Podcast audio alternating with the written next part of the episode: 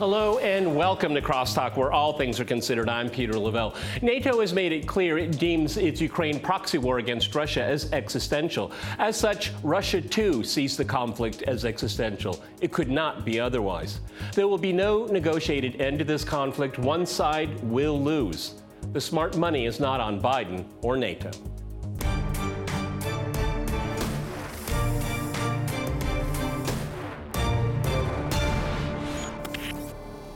Cross-talking NATO's fate, I'm joined by my guest, Lucas Gage in Brick. He's a Marine veteran, author, and philosopher. In Salt Lake City, we have David Pyne. He is Deputy Director of National Operations for the Task Force on National and Homeland Security. And in Geneva, we cross to Guy Mettan. He is a Swiss journalist, writer, and politician. All right, cross-talk rules in effect. That means you can jump anytime you want, and I always appreciate it. Let's go to uh, Brick first. Uh, Lucas, uh, there's a lot of things in play. There's a lot of moving pieces here. In the last news cycle, Michael Zelensky is still determined to retake Crimea. We have the uh, Vilnius summit with NATO gathering uh, in about ten days' time. Um, and we have this prospect of a false flag being mentioned intentionally into the media. There's a lot of scaremongering involved here. Oh, and one more thing. The counteroffensive in Ukraine is not going as, as uh, scheduled. No surprise there. What's the lay of the land, my friend? What do you see here? Go ahead. Well, I see that the Russians are still doing what they you know, are doing tactically, taking their time. They're not trying to put themselves in a meat grinder. And Ukraine is doing the exact opposite. They're being pressured by NATO and Washington to go in at full force. And as you mentioned, it's not working out that well, but they have to sell the story that it's going well, and people aren't really buying it. I see more and more people questioning the narrative. And, you know, Ukraine has been getting very desperate, doing acts of terrorism, stretching back since the beginning of the war, from the bombing of the bridge, uh, assassinating Derek Dugina, now that the dam being flooded. I mean, all these things, it's not a sign of someone winning the war. So Russians are doing the great, uh, they're doing very well on the battlefield. Uh, I've heard people say seven to one kill-death ratios, with the Ukrainians are losing seven people, one Russian. So it's not looking good for them. And I think that the Russians will win out this war.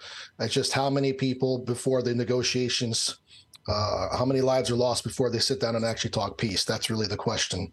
I uh, absolutely agree, and, I, and uh, on, on the back of that, I would suggest that everyone go to Substack and read John Mearsheimer's latest missive, which is uh, uh, basically a reflection of Lucas's thoughts and mine. Let me go to Guy in, uh, in Geneva. Um, we keep hearing about these different scenarios about negotiations. If the Ukrainians can reconquer a certain amount of land, cutting off the land bridge to U- Crimea, uh, they'll have a better spot at the negotiating table. But there's there's something wrong with that assumption. What, why would Russia even sit down at a negotiating table uh, at this point? Go ahead, in Geneva. Yes, I don't think uh, that uh, uh, Russia is is now ready for, for negotiations, because for Russia, we have to understand that it's exactly an existential threat, because if they go now for negotiation, the war anyway will continue, because Ukrainians will not accept the negotiations. As they said, they are willing to Uh, to to to to make war until they will reconquer uh, not only Donbas but Crimea. So for Russia, it's not the time to de- negotiate. They can negotiate only if uh, uh, Ukraine is uh, ready uh, not to be member of NATO, which is not the case now. And uh, you know, this war will continue as long as Americans consider that Russia is a big threat for their, yeah. their hegemony in the world. But that, and, uh, that's exactly the point. I'm glad you mentioned that, because, David, this is, you know, it, it's it's not what Ukraine wants. I mean, we can listen to what Zelensky, he's a panhandler. He, he just wants money uh, and he wants prestige. He wants, he wants to pump up his ego. Fine. There are plenty of people in the West that want to do that. But, David, it's not what Ukraine wants. It's what Washington wants, okay? And what Washington wants is a strategic defeat of Russia. Well, Russia is not going to go along with that. And you know what? In between time, and in the middle is Ukraine being grinded into dust. David. Yeah, that's so true. Uh, um, you know, the, uh, the the dirty secret, I guess, or the secret that uh, Western media refuses to admit is that, uh, you know, of course, Russia invaded Ukraine, uh, did so um, after being provoked by uh, Biden and NATO. Uh, but uh, Putin has had uh, peace terms on the table since day two of the war. Uh, I've been covering that in the national interest in a, uh, my Real War Substack uh, website. Um, and uh, most recently in September, uh, following the annexation of, uh, of four uh, Ukrainian oblasts by the Russian Federation, um, uh, the, Russia essentially stated that it had achieved all of its, uh, nearly all of its objectives, and the remaining objectives could be obtained uh, through Uh, peace negoti- with the uh, uh, negotiated peace deal, and that that offer has been on the table uh, since September. So uh, Russia has really been the side that's been trying to end the war, um, and the war would have ended uh, if if Russia had its way back in March. March thirty-first, of course, was when that uh, tentative peace deal was signed between uh, Russia and Ukraine, which Ukraine uh, then ended up uh, completely reneging on after uh, it was pushed to do so by the Biden administration and uh, then Prime Minister of, of uh, the U K, uh, Boris Johnson. So um, that would have saved the lives of perhaps one hundred fifty thousand uh, or more Ukrainians, uh, both sold, uh, soldiers and civilians.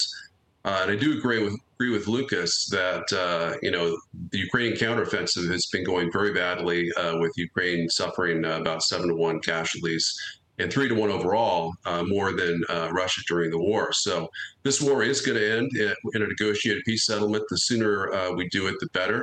Uh, Russia, you know, uh, the key, I think, is to uh, uh, conclude a Korean-style uh, armistice agreement uh, to end the war against the current line of control. Yeah, well, you know, I, I've come across this. Let me go to Lucas here. Come across this, the, the Korean analogy is that the problem with the, using it in this case here is that the major powers all agreed to the to uh, the armistice in in on the Korean Peninsula. I don't see I, I don't see any reason world, in the world why Russia has to compromise on anything. We had the Minsk process, okay? We already know what the negotiating position of the West is, is to lie. Lucas. Mm-hmm.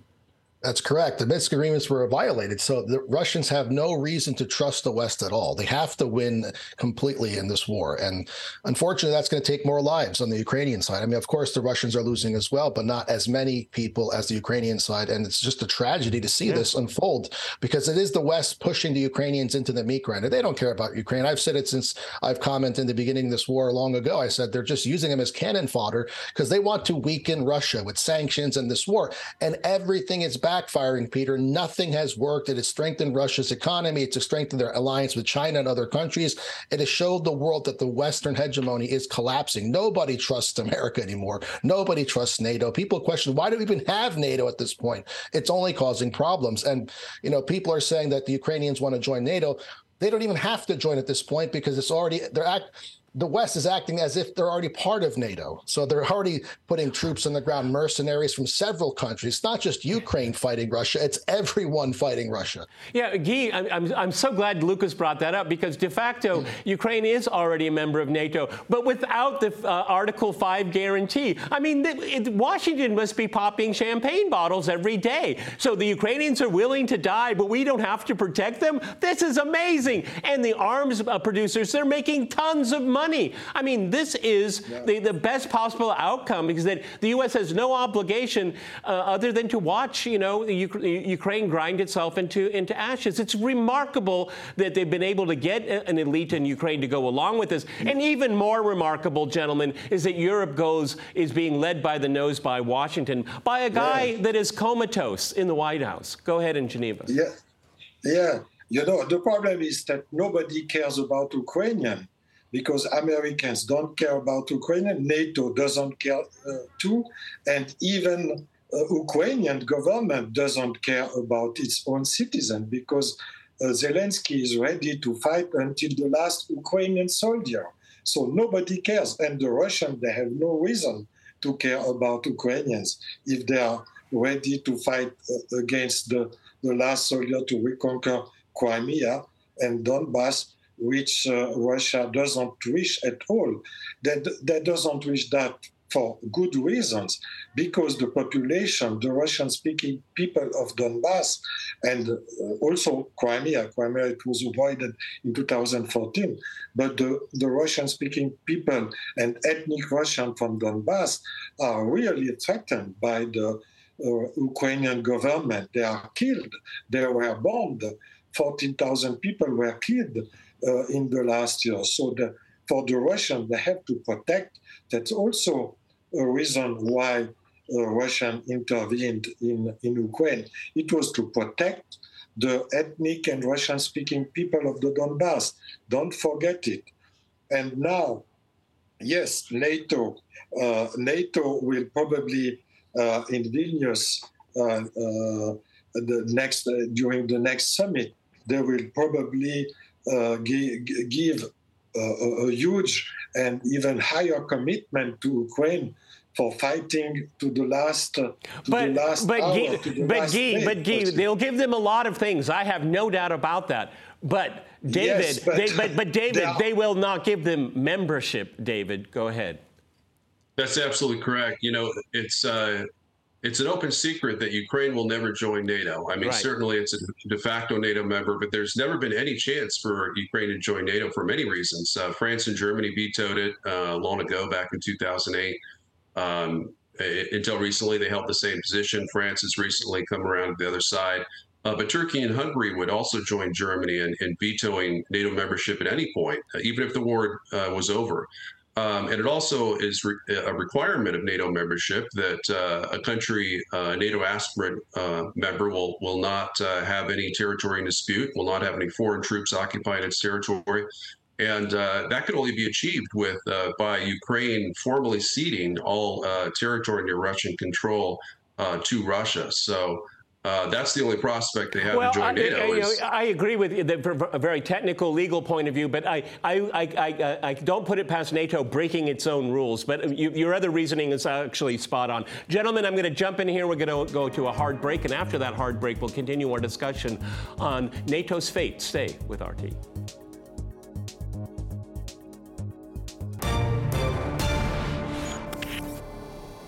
Welcome back to CrossTalk, where all things are considered. I'm Peter Lavelle. To remind you, we're discussing NATO's fate.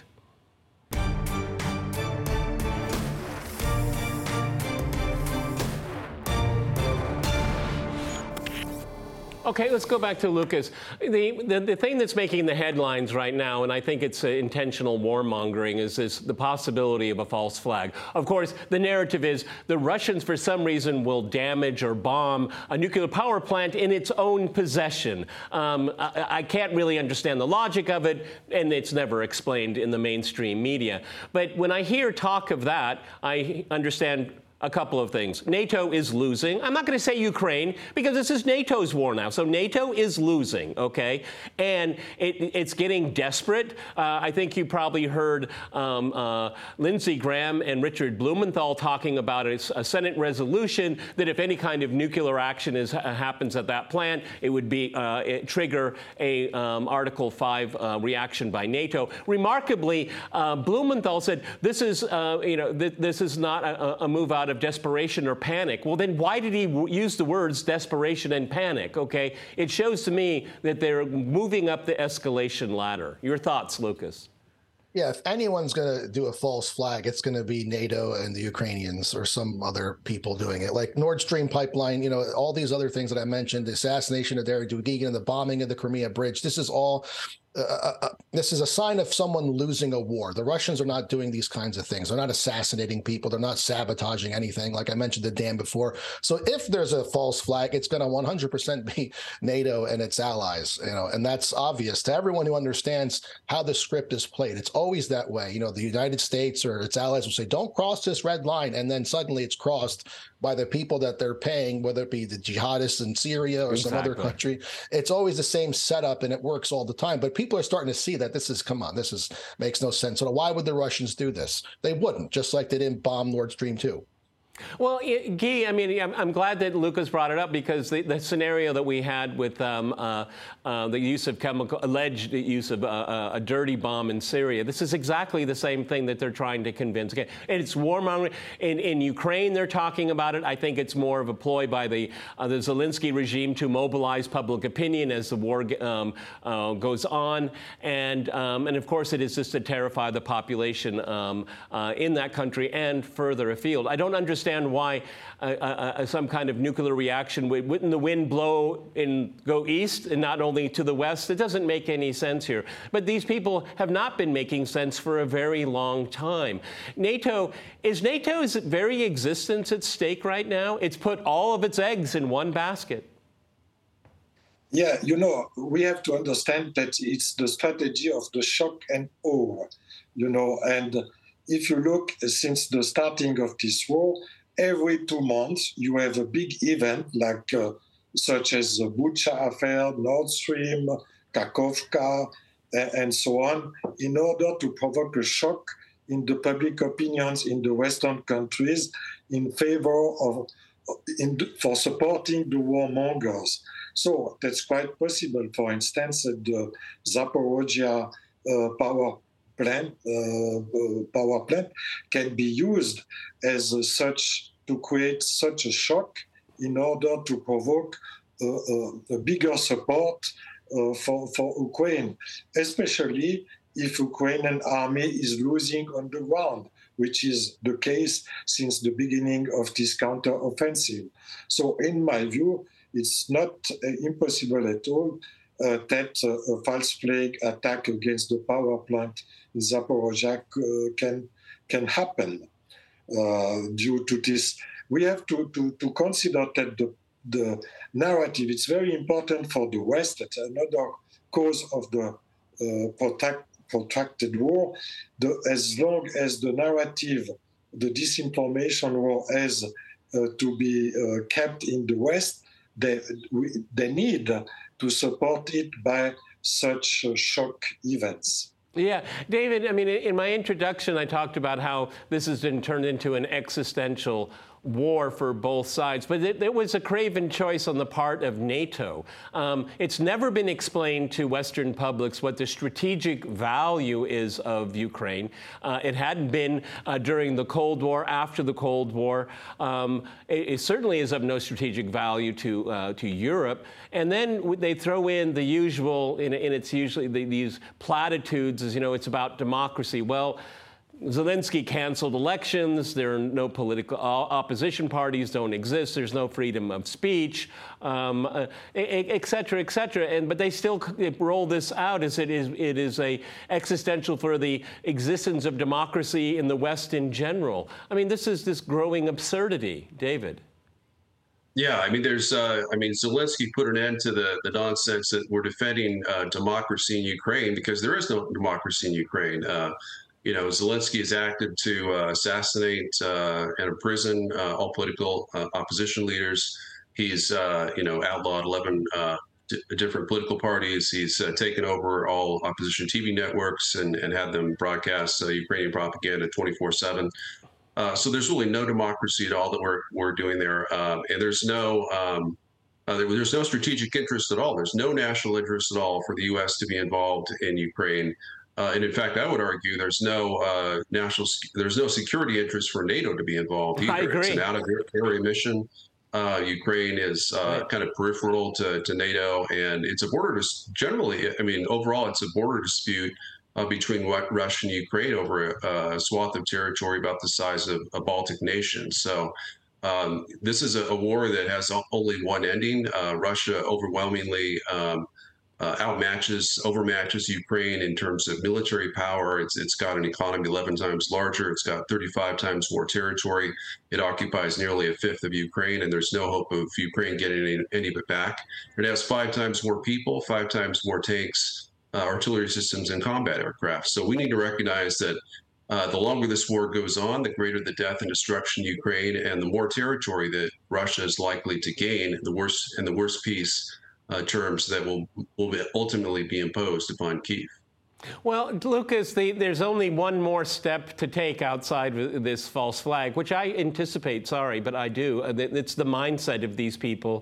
Um, but what what we have to deal with here is that the the, the last straw is to you know, allow Zelensky, Zelensky to convince NATO to join the war. That's the last ultimate step.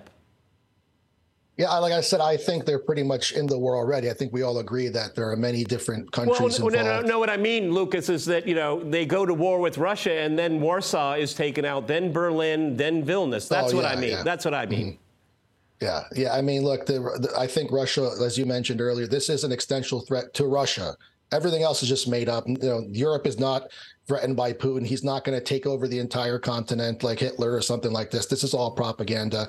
And, you know, yeah, if this is this would be the final step if NATO goes too far. But I don't think Putin wants to do that. He's never said he wanted to do it. No one's saying, no sane commentator or political analyst is saying that he would do it or could could even do it, by the way.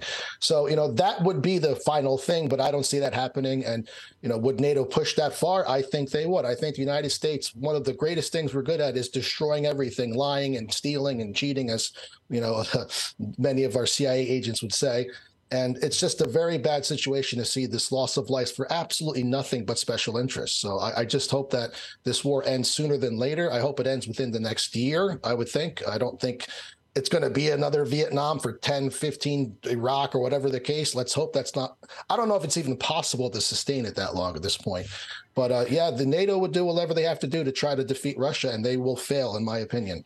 Yeah, but Guy, in the process, they destroyed themselves here. And, you know, we've we've talked about the lack of democracy in Ukraine, but it's damaging civil liberties in the West as well. I mean, um, people being canceled and shadow banned and all of this. Yeah. I mean, I mean, I was banned from Twitter for quoting Barack Obama on about Ukraine. Uh, but I, you know, I'm a, you know, I'm a conservative. I'm the, I don't walk around quoting Barack Obama. But when I said, well, this is what Obama said about Ukraine, then I was taken off. Thanks to Elon. Um, um, uh, Elon, I am back on Twitter again. But I mean, a, again, it, it, they're turned this into some kind of moral crusade when it should be about security.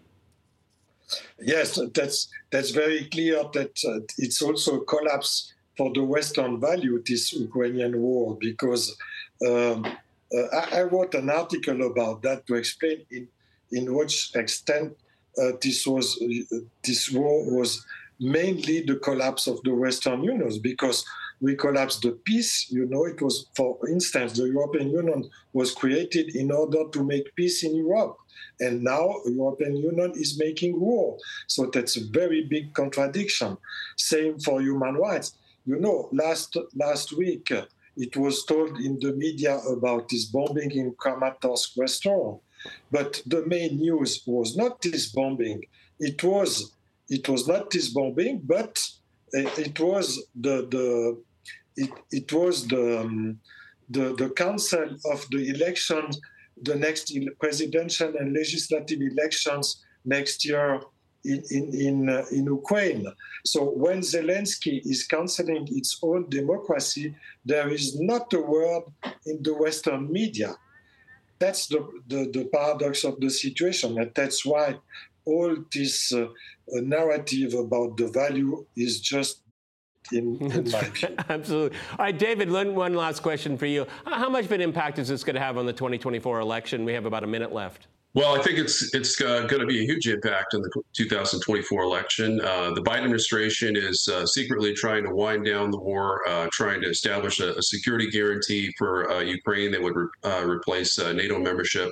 And that would only be uh, be achieved after a negotiated peace. Uh, the problem is they, they're so far behind the power curve. Uh, they haven't been negotiating with Russia at all. They've been throwing a diplomatic temper tantrum with Russia.